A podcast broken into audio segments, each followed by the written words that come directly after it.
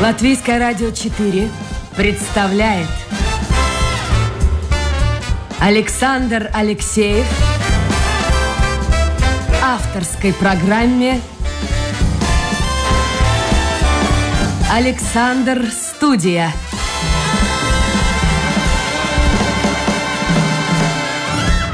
Здравствуйте, друзья. Это программа «Александр Студия». Как обычно, в это время с вами автор и ведущий Александр Алексеев. В гостях у меня самая стильная женщина Юрмалы Ольга Павук. Ольга, доброе утро. Доброе утро. Ты знаешь, откуда? Это не мой комплимент. Это я надыбал вчера, копаясь и вообще пытаясь узнать что-то новое о тебе. Э, надыбал в одном интервью в каком-то журнале глянцевом было написано, что ты самая стильная женщина Юрмала. Юрмала, да. Иногда говорят так. И я... как ты к этому относишься? Ну, не знаю. Хор- хорошо. Хорошо относишься? Доктор экономики, профессор, в прошлом журналистка, редактор, автор десятков научных трудов по современной экономике. И это все Ольга Павук. Друзья, если у вас появятся вопросы э, в ходе эфира, то постарайтесь задать их э, в первой части нашей программы. Заходите в интернет, домашняя страничка Латвийское радио 4, программа Александр Студия. Только не о политике. Вот все, что... Что-то у нас есть... Знаешь, вот есть люди, которые прямо... Кто-то на наркоту подсажен, кто-то там на сигареты, кто-то на алкоголь, а кто-то на политику. И вот даже вчера у меня была балерина, ну, ни слова о политике. Нет, три вопроса там три комментария даже про политику. Нет, друзья мои, сегодня мы тоже о политике говорить не будем, хотя мы будем говорить о политике через экономику. Вот, вот без этого не обойтись.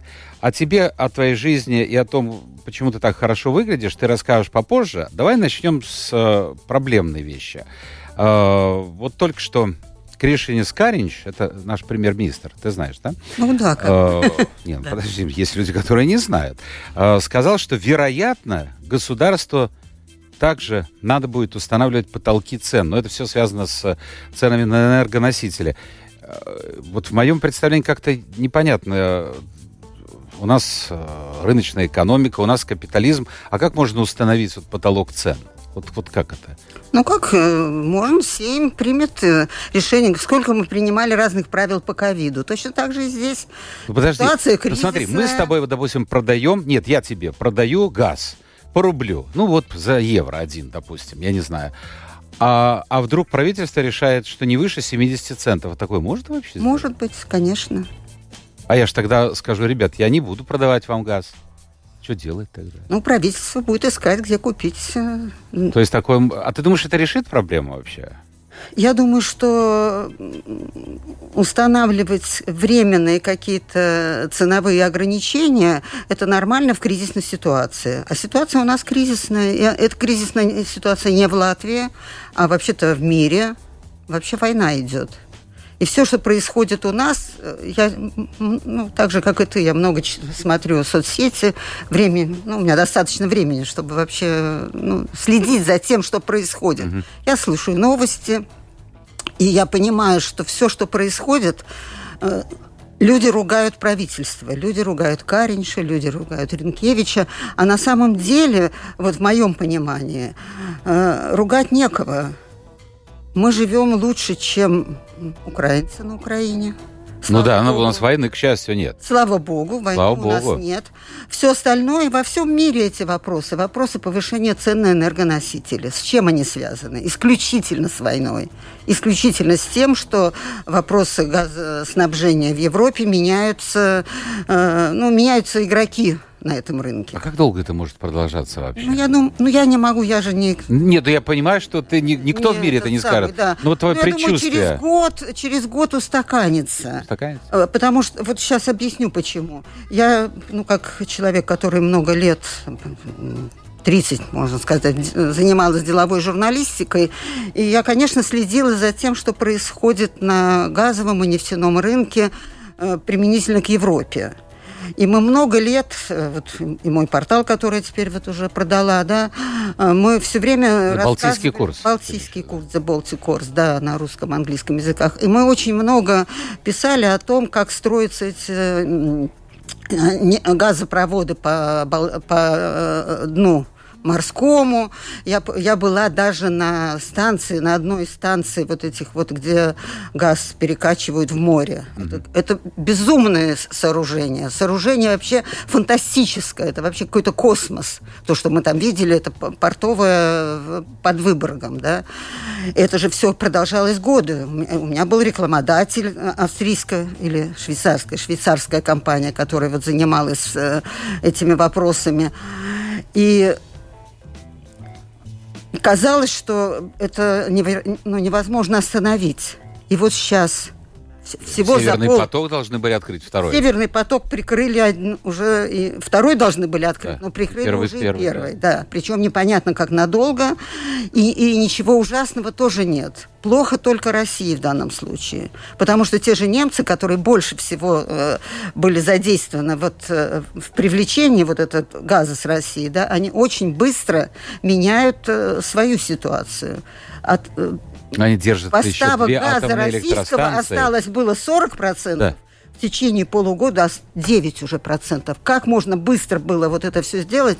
Для меня и у них, Ольга, у них две а, атомные электростанции еще стоят. И они их, да, они уголь возвращают, который они, ну, собственно, для чего они газ покупали? Чтобы убрать уголь, да, чтобы закрыть атомные станции, которые они им казали. Ну, экология. Э, экология да, Ну, атомный, может, не столько э экология, сколько, ну, риски. Ну, после японской, конечно, да, катастрофа. Да, да, да. И а, так быстро перестроить вот, э, ну, они продолжают еще это делать. Ну, понимаете, 40 или 9 процентов, 9 процентов это уже немного. Хорошо, а если говорить о Латвии, послушай, что нам ожидать? Стран.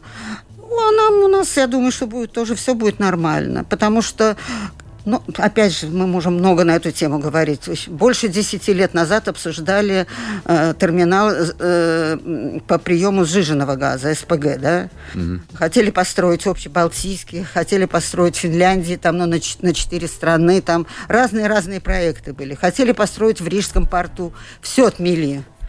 Умные были только одни литовцы. Да, которые построили. У которых очень маленький порт, в отличие от наших, у нас и Венспилс, и Рига, ну еще и Лепе, а, они прямо сделали э, платформу в море прямо. Японцы им построили эту платформу, и они принимают этот СПГ. Мы, будем, мы его тоже уже получаем, мы будем получать больше. Ты говоришь про цены, наверное, цены будут в какой-то момент выше. Так, Но вот скажи мне, пожалуйста. маленькая плата за... Олечка, то есть с этим надо, ну, ну, то есть мы ничего сделать не можем, прекратить войну тоже мы не можем. А, вот как это все по кошельку бьет? Ты мне сказала, что только что тебе пришел счет, я хочу подчеркнуть, это не за сентябрь, не за октябрь, это за лето, за август месяц. Э, на электричество 90, только за электричество 93 евро. При очень маленькой площади, я не буду называть какая. Да, ну, то есть маленькая очень квартира. Маленькая квартира, да. Единственное, что она в очень престижном районе Юрмала. Юрмале, да. Слушай, 93. Тебя это не, никак не шокировало? Знаешь, меня не шокирует уже ничего честно скажу, да, ну, э, я могу затянуть свой кошелек, у меня хватает хватает средств, моей пенсии хватает, чтобы затянуть кошелек, чтобы отказаться от каких-то других вещей, которые были для меня всегда очень важны. Да, я могу не ходить на концерты. А концерты у нас тоже недешево. Ты же да, знаешь, да? Да и могу не ходить, там, не знаю, пить кофе дома, а не, а не в кафе, это тоже не, не смертельно. И для меня лично все вот эти э, повышения коммунальных платежей, я их переживу. Меня больше беспокоит другое. Далеко не все э, в нашей стране получают э, нормальные пенсии. То есть хорошо, если 10 процентов да, еще сколько-то там, более-менее, а процентов 70 получают. Но государство сказало, мы поможем. И вот это, это должно сделать государство. Это то, что уже делает Германия. Они уже объявили, они там уже какие-то миллиарды да, да, да, искают из э, своих э, бюджетных средств на помощь населению и бизнесу и всем остальным. Ты, наверное, тоже прочитал, вот сегодня утром я успела увидеть, что МВД, наш, наше Министерство внутренних дел, не может оплачивать электроэнергию. Да. Кто-то им должен это оплатить. Ну, ну хорошо, но кошелек государства же тоже не бездонный. Вот в чем дело. Мы только что пережили ковид. Э, есть масса проектов, которые можно приостановить. Так всегда делают, когда происходят какие-то кризисы. Вот сейчас я шла мимо э, вашего здания, ты уже улыбаешься. Я понимаю, о чем ты. Ремонт. Я понимаю, что мы всегда говорили, что радио всегда в, плохом, э, в плохой ситуации, что не чинили там здание, не знаю сколько времени. Но вот студия, я вижу, у вас уже студия, новая. Да, новая. Уже хорошо, да. Ну, можно остановить эти работы. Но ничего не случится, если здание еще какое-то а... время потерпит. И не только ваше. А государственные какие-то проекты, в которые, конечно, вкладывают деньги. Почему? Ну, у нас же государство тоже коррупционное если мы вкладывает государство деньги в какие-то большие проекты, то обязательно кто-то от этого тоже что-то получает. Но вот это все можно остановить. Слушай, а Рай Балтику бюджет. не остановят, нет, как-то? Ну, Рай Балтик это не государственный проект. Там совместный, что-то мы, что-то Европа. Ну, да, да, ну может быть, и Понимаешь, как люди... Может быть, палка о двух концах, тогда люди потеряют работу. Вот что окажется. Здесь сэкономим, а здесь ну, Все будет я говорю, про наоборот. не буду говорить, потому что проект э, большей части европейский, да, наша доля там небольшая относительно э, всего бюджета. Этот проект, может быть, можно и, и, ну, и... То есть где-то сэкономить. Я с тобой полностью согласен, а кто же будет спорить? Но, посмотри, сейчас будут уменьшать освещение. Я думаю, не только Риги, но и других городов. Кстати, как вот у вас там в Юрмале? В Риге все пишут просто ужас, ужас, у нас все нормально. Нормально, лампочки горят. Лампочки горят, но их выключают. Подожди, когда? Их не выключают совсем, но вот в 12, по-моему, или в 11, или в 12, я сейчас не помню, как-то мы поздно шли, сын приезжал, и накал уменьшают. Но видно хоть куда идти? Видно. Видно, все нормально. Просто нет да? этого такого... Яркого. Не так ярко, да. Вот. Я, помнится, делали как-то через... Э, ну, одна, одна через одну, горит, да. одна не горит. Ну, все равно экономить надо везде, конечно. Это... Послушай, Ольга, скажи мне, пожалуйста, вот в Юрмале э, ты сейчас... А что будет дальше? Чего ты ждешь? 93 это август. А что будет в сентябре? Ну, я еще раз говорю, что я, мой бюджет выдержит. Мой бюджет. Ну, психологически. Меня это не, абсолютно не беспокоит. Меня беспокоит только одно. Меня беспокоит война, которая вот неизвестно, когда закончится. Я честно говорю, я, наверное, ненормальный человек в этом плане, да, но у меня болит сердце за Украину потому что Украина борется уже не только за свою свободу, она борется за всех нас, и она заложник, э, в общем-то, вот как не говорить про политику, э, ну, многих вещей. Ну, я, мне остается только верить, что мир не оставит, Европа не оставит Украину. Но как... это же тоже не может продолжаться постоянно. Посмотри, это... А Сколько это... уже идет? Больше ну, полугода, и сколько погибших людей, сколько денег? Погибло ужасно. Когда мне кто-то что-то говорит, я говорю, вы понимаете, в Мариуполе только 100 тысяч человек ужасно. погибло мирного населения. Это уже то, что они посчитали, э, знают имена там и все остальное. И, и продолжают считать.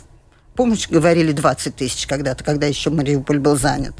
Э, ну, не был занят когда uh-huh. еще, да, говорили про 20 тысяч.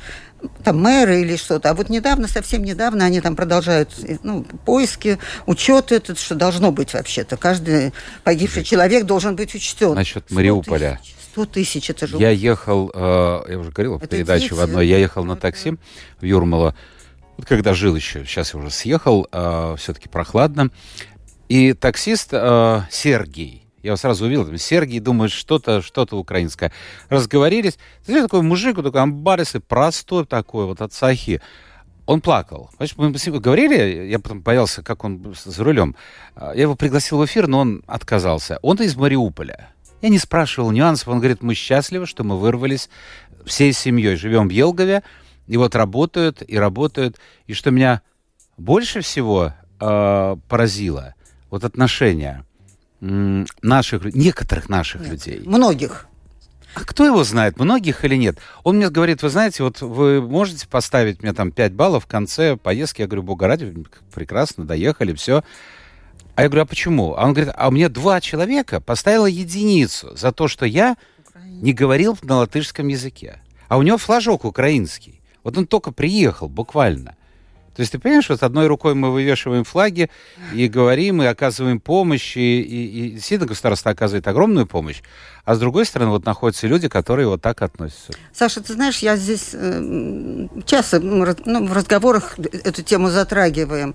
Я могу сказать только одно, что те, кто приехал, они такие же разные люди, как и те, кто Конечно. живет здесь. Конечно. Есть хорошие, есть не очень хорошие, есть богатые, есть бедные, но они все бежали от войны. Они все бежали от войны, от, страх, от страшных вещей. Мы тоже принимали нашу родственницу, у меня фамилия это моя, у меня украинская, муж украинец, да, и дети украинцы. А у тебя мама полячка, мама, да? Мама полька, но с, с Украины. С Украины тоже. Тоже с Украины. Какие-то корни да. сохранились, нет?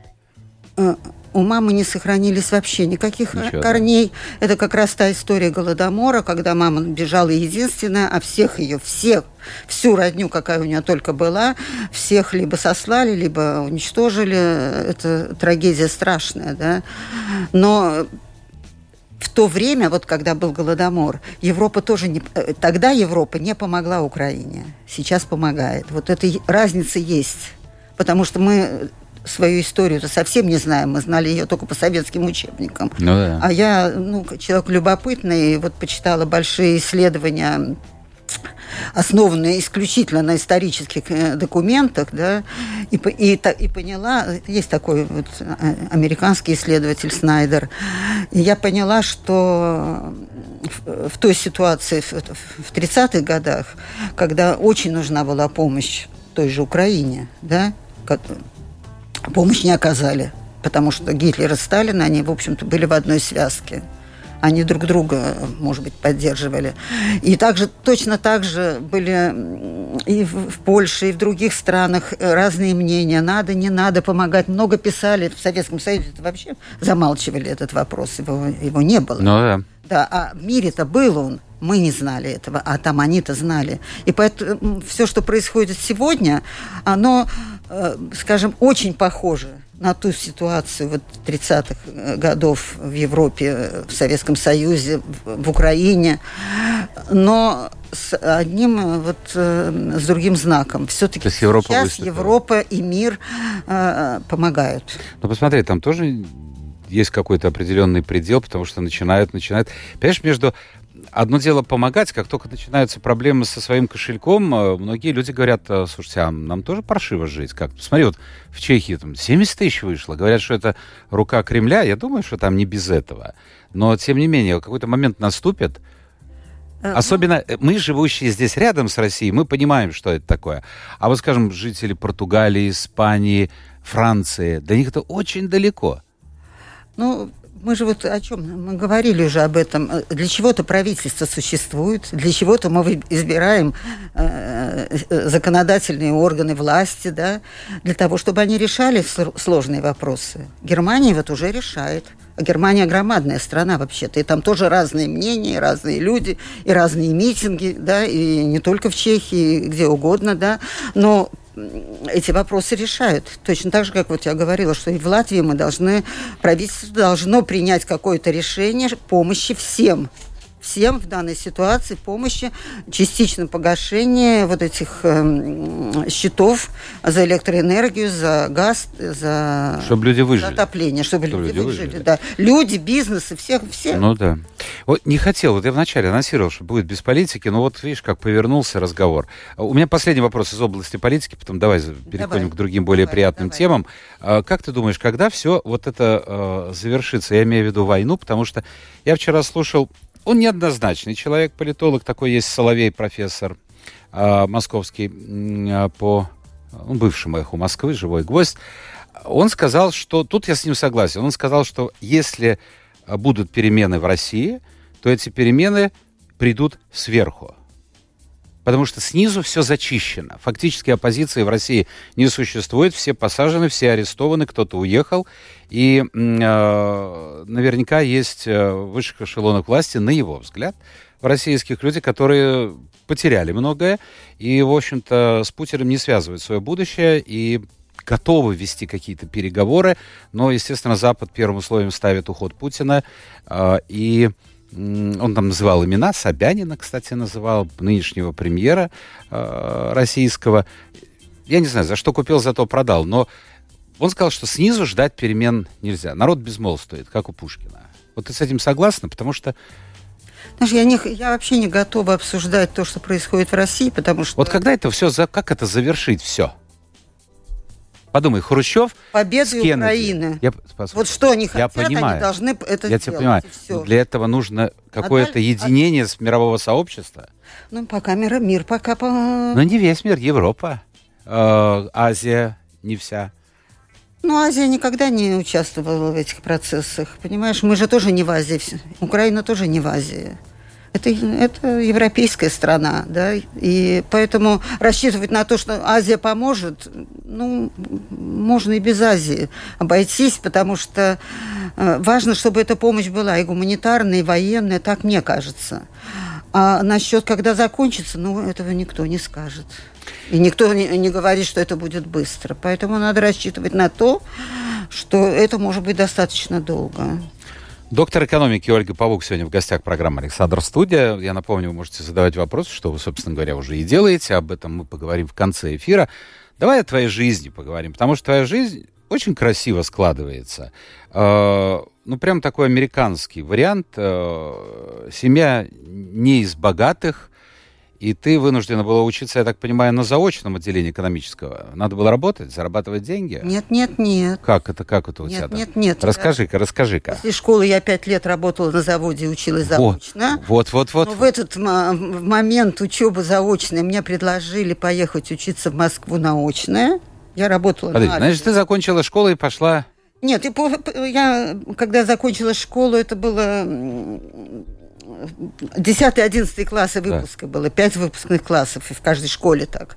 И, в общем, я не прошла наочно. Я поступала в университет наочно, не прошла, и поэтому пошла на заочно. А, и, а, где, а где ты а работала? раньше, если ты учишься заочно, надо было где-то обязательно работать. А где ты работала? Я работала в очень хорошем месте. Ну, я ну, работала на, на заводе полупроводниковых приборов, да, который потом стал называться Альфа. Скажи мне, пожалуйста, вот когда ты сейчас мимо Альфы проезжаешь, у тебя какие ассоциации? Потому что очень многие люди жалеют о том, что вот завод был, завода не стало, торговый центр. У меня нормальная ассоциация. Это ностальгия, что, то а, Никакой, я вообще не понимаю, что такое ностальгия, честно сказать. Ну, не верю я этому. Честное но... слово. Вся ностальгия у меня может быть связана только с самыми близкими людьми, которых уже нет. Хотя бы, хотя бы. Да, которых нет. А когда мы были молодые? Ну, тогда была так. Одна жизнь, она была счастливая. Хорошая была жизнь. И сейчас хорошая жизнь. Да. Вот ты молодец. Я, я скажу так. Я Ольгу знаю сто лет. Э, каждый раз я ее встречаю и заряжаюсь от нее позитивом. Вообще, я всю эту неделю, ты знаешь, кроме понедельника у меня приглашаются мои любимые женщины, которые несут позитив. Потому что так много негатива в последнее время, но надо людям дать какой-то позитив. Хорошо. А, то есть ты училась и работала. А сколько ты там отработала-то? Пять лет. Пять лет. Что ты делала там на Альфе? Я была э, сейчас э, испытателем полупроводниковых приборов четвертого разряда. О, види, вот ты говоришь ностальгию. Помнишь же? А что не, это ну еще такое? память. А что? Я не могу не вспомнить, что было вчера. А то, что было 50 лет назад, помню. Это, это у меня точно так же. Это возрастное. Да, да, да. Подожди, скажи мне, а что это такое испытатель? Что ты делала?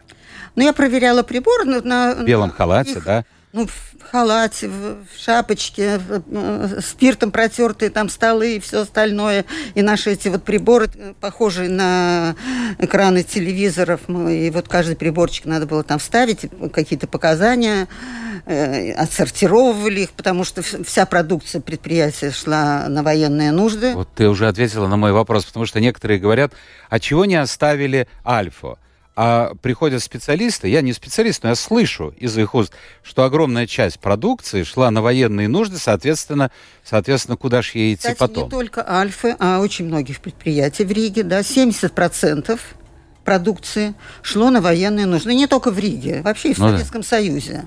Промышленность работала вообще-то на... А можно было все-таки сохранить? Как ты думаешь, Альфа? Я думаю, что нет. Я э, изучала все эти вопросы. Было в Советском Союзе около 30 таких предприятий. Это были очень современные предприятия. Они в какой-то момент даже конкурировали уже с мировыми производителями, но потом быстренько стали отставать. Ну, понятно, у нас все-таки мы не в Америке, да, мы не в Чикаго, моя дорогая. Но э, из 30 в начале 90-х оставалось только два или три. Ну вот третий не помню, но оставался Светлана в Питере, оставался в Минске э, интеграл, от Альфы был маленький-маленький, только кусочек, там 200 человек работало вместо 15 там, или сколько-то тысяч, не помню. Хорошо, а если продать? Вот у меня был Годманис, он сказал, сейчас вспомню, правда, не про Альфу, он говорил про ВЭФ. А, была идея грубо говоря, за один э, рэпшик или за один лад, я уже не помню, какие тогда деньги были, э, продать инвесторам ВЭФ, но он говорит, тогда бы мы э, не удержались бы на посту, и вообще кабинет министров не удержался, потому что народ бы не понял, как такое предприятие продать. Может быть, действительно такое можно было сделать? Слушай, это такая длинная история, мы можем говорить об этом. Ну вот, чтобы понятно хватит. людям было. Понимаешь, в 80-е, 90-е годы во всем мире происходила вообще перестройка промышленности, связанная с, с внедрением достижения научно-технического прогресса, вот тех самых, угу. э, того самого, что мы сейчас видим, компьютеры и все остальное, да, IC. И поэтому мы э, из ряда этого ну, не вышли. Детройт прекратил да, практически да, работать. Да. Бирмингем э, в Англии, где было более 100 авто, автозаводов. Автозаводов – Оста- То есть, если один. ты не идешь в ногу со временем, общая, ты отстаешь. Это общая тенденция. Предприятия того типа, которые были в то время, они закрывались, потому что они э, не способны были уже ну, выполнять свои функции. Нужно было либо новые какие-то строить, потому что перестроить... Э, Посмотри, ну не все же предприятия. Возьмем ту же «Шкоду». Немцы купили, и теперь хорошие машины. А плюс Шкода Вагонка-то сейчас нам электрички поставляет. Я сегодня иду, знаешь, куда после передачи? Иду на презентацию вагона. Да. Потом расскажешь, потом расскажешь. Да, да, да. Слушай, доживем ли мы до того, как... А то еще позорище. Могли, конечно. Но, опять же, Шкода работает все-таки на европейский рынок. Да? Наш, наша вагонка работала на российский в основном. Конечно, что-то немножечко шло в Болгарию, что-то там немножко еще куда-то там в Албанию. Ну, опять же, очень мало, да. Ну, а с Россией там ну, мы быстро как бы э, пытались сначала ну, строить какие-то отношения, но не смогли. Если ты не помнишь, вагонка э, какое-то время еще работала. Работала еще, да. Работала да, не только та, которая напротив ВЭФа. Они разделились из-за Двиной успели выпустить несколько поездов. Там э, главный конструктор, сейчас фамилию уже забыла, да, угу. он ушел туда за Двину, и там был тоже завод, говорю, уже не помню название, вот теряется все в памяти. И я хорошо это помню, да, что что-то делали. Локомотивный ремонтный завод, да, Угопился что-то делал. Но это все были уже остатки. Э, хорошо. Проб. Ты училась в Москве, и там же познакомилась с будущим мужем. Да. И любовь. Любовь. И двое детей. И двое детей. Скажи мне, пожалуйста, почему мама живет в Латвии, а дети за пределами Латвии? И что они вообще там делают? Хороший вопрос. Э, ну, так вот сложилось, что дочка, кстати, училась в Москве и замуж вышла за россиянина, но они уехали э, в какой-то момент уехали жить в Европу. А почему-то они уехали? Вот, вот как ну, ты же говорила. Я не хочу. Нет, правильно сделали, неправильно другой сделали. Ну, потому почему? что они понимали, что нужно уезжать, что образование детям надо давать не в России и не в Латвии. Сын у меня э, жил в Риге, да? А сын уехал в Англию. Сын уехал в Англию. А дочь в Испанию? Дочка, ну, сейчас она в Испании, до этого она была в Австрии, да. Ну, один из мотивов, и, наверное, самый главный все-таки, да, это образование детей. Потому что сын уезжал не из нищеты, у него здесь нормальная была работа. То есть, но даже нормальная работа 10 лет назад, уже больше 10 лет назад, ну это там полторы тысячи латов, да, и трое детей, это было ничто все равно, да. Но дело даже... А он в какой сфере? Он в IT. IT, ну, это Да, конечно. У него все хорошо, и там... Ну, он, тебе повезло с детьми. Он, он, даже, он даже собирается вернуться в Латвию. Серьезно? Да. Но когда дети там выучатся и встанут на свои ноги. И сами будут решать, где да, жить. Они, Олечка, тебе страшно повезло с детьми. А, повезло. Дети как дети. Нет, нет, не говори, не говори. А ты постоянно приезжаешь к ним, особенно в Англию, тебя там они угощают, встречают, возят. Но это далеко не каждым родителям, э, в общем-то, везет так. Ну, у меня, я и с дочкой очень много попутешествовать успела. И Они тебя не зовут туда, нет? Жить? Да. Ну, у нас никогда не было этих ну, даже вопрос так не Тебе выставят счет за электричество 930 евро, вот тогда... Они мне помогут оплатить счет. Помогут? Да. А ты не, точно не хотела бы никуда? Нет, я нет. Почему? Ну, во-первых, я э, не знаю так хорошо язык. Э, это одна, ну, научиться можно. Они уезжали, вот сын семьей уезжал, ну, только он знал английский, uh-huh. то профессиональный, да. Это не проблема. Вообще языки э, не проблема. У меня внуки говорят, вот внуки испанские говорят на пяти языках. Ну, это для Европы это нормально. Да, они переезжают из страны а, в страну. А русские они знают? ну, как они... Испанские хорошо знают, русские, британские плохо. Только ну, с тобой как они говорят? Бабушка. Они понимают, они понимают по-русски, но отвечают больше по- по-английски, кроме старшей девочки, mm-hmm. которая первый класс здесь прошла. Ну, то есть она здесь училась. А самый маленький внук у меня, э, он еще вообще не говорил, когда уехал в Англию. Но язык не вопрос. Это мы тут все зациклились, опять же, на языке. Как легко дети э, переходят на новые языки, когда они ну, идут в школу. Вот они пошли в школу в Англии, э, вообще как бы языка не зная.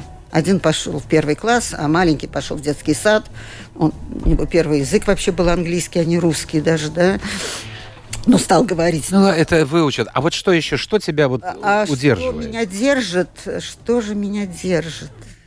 А, ну, во-первых, э, как-то так устроилось у нас, что дети живут очень давно самостоятельно, и мы давно не живем общей семьей.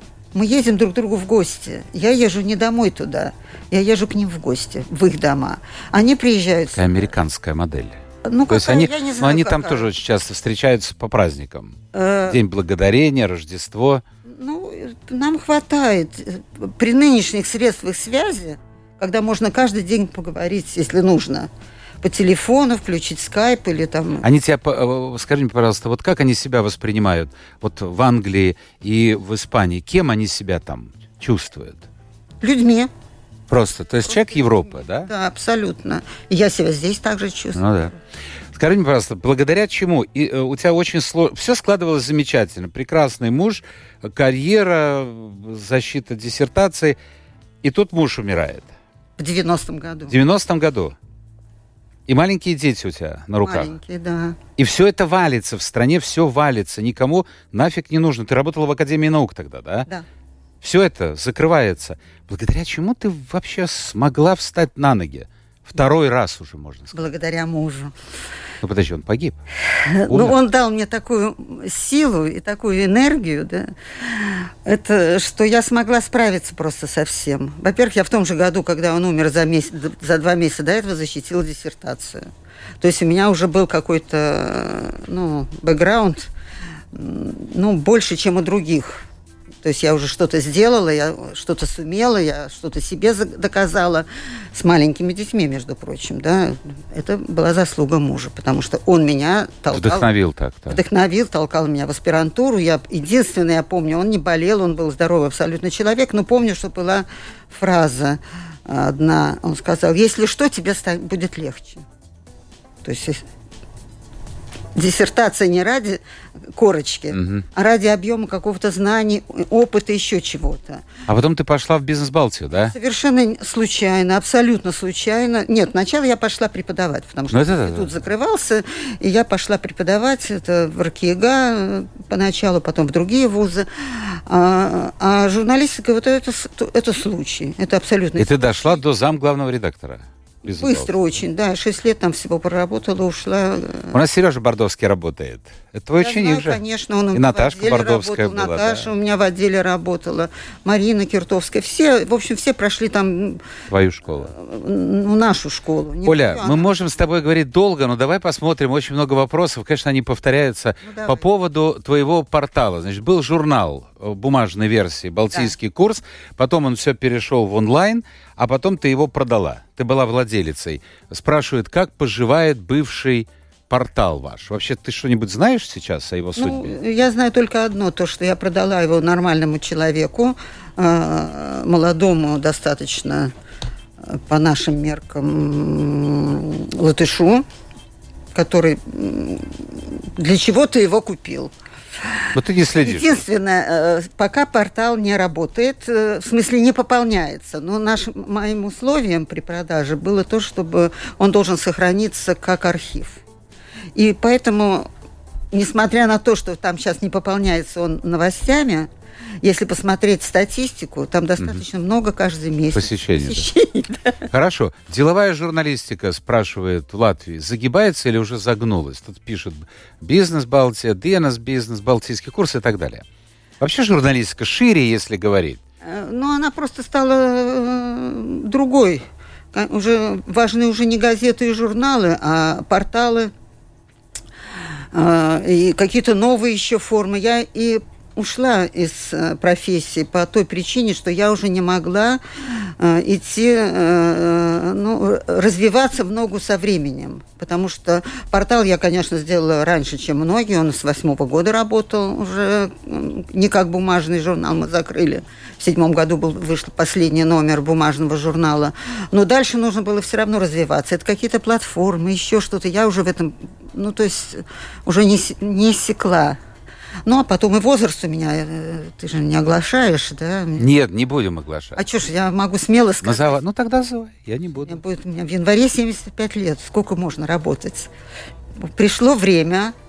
Отдохнуть. Пожить для себя. Э, э, ну, поставить точку на том, что сделано, что сделано хорошо, да, и пожить еще какой-то другой жизнью. Олечка, вот вопрос, который очень часто повторяется – ну, вот, например, Гертруда, озвучим ее. Э, вот она говорит, нечего соседям под дверь гадить, вот вам и причина разрухи в экономике. Это неправда. Никакой разрухи в экономике нет. Никакой разрухи нет. Есть, э, есть другой тип экономических отношений. Э, Латвия на фоне других республик советских, в общем, выглядит достаточно прилично. Конечно, Эстония лучше, чем Латвия. Э, не будем сегодня называть причины, они вообще на поверхности. Но в целом прибалтийские страны выглядят вполне прилично с точки зрения экономического развития. Газовый кризис, пишет Сергей, имел предпосылки. Главная борьба США с российским газом. Я вообще эти вопросы не хочу даже обсуждать, потому что никакой борьбы США с российским газом нет.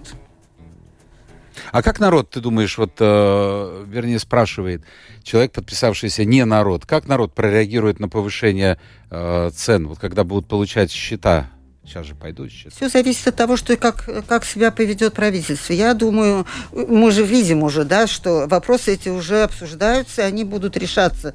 Мы прошлой весной уже получили дотации от, от государства. Вот хороший вопрос. Кстати, э, опять-таки, не называя партии, сейчас же это предвыборная да. борьба идет, да, э, пишут о том, что ситуации сложные могут, как во время ковида, воспользоваться э, популисты и получить много голосов на выборах? Могут. Могут. А ты знаешь, за кого ты будешь голосовать? То есть уже решила или нет? Для себя, да. То есть решила. У Юрмала крупнейший на душу населения бюджет в Латвии, пишет Алекс. Я не знаю. У меня был вице-мэр э, Юрмал, он мне сказал, оказывается, я знал об этом, но, да. но еще раз убедился в том, что вот все кричали, ой, новая волна, все, пошли деньги, шальные. Так из этих денег-то ни черта города-то не остается. Город получает за нал- налоги на рабочую силу и на этот самый, на недвижимость. И все. Нет, ну получает еще вот за, за въезд. Это... это другой разговор. Но, допустим, мы с тобой ресторан содержим, у нас на нуле, или мы с тобой очень хорошо зарабатываем. Город от этого не имеет, мы с тобой имеем. Мы можем взять более квалифицированного повара и так далее. Это мы платим-то в государственную казну, а не в юрмальскую. Все, мы заканчиваем эфир. Ты видишь уже, как время пробежало. Необычайно интереснейшая гостья. Спасибо за то, что тебя пригласил. Спасибо тебе, Саша. Спасибо нашим слушателям. Э, Ольга Все Павук. будет хорошо. Вис был слабый. Э, позитивно настроенный э, доктор экономики, профессор, который еще продолжает, несмотря на то, что вот, вот отходит от э, работы, но тем не менее она продолжает работать э, с, в докторантуре, да, ты, в общем-то, тянешь будущих докторов наук. И вот это хорошо. По крайней мере, есть повод приехать в Ригу, потусоваться, а не то там все время в Юрмале, в Юрмале, в Юрмале. Ну вот сейчас пойду. Вот и иди. Электричку смотреть. Учи. Друзья, это была программа «Александр Студия». Завтра новый день, новый эфир. И еще одна моя подруга завтра будет в эфире. Новая гостья. Но это будет завтра. Пока.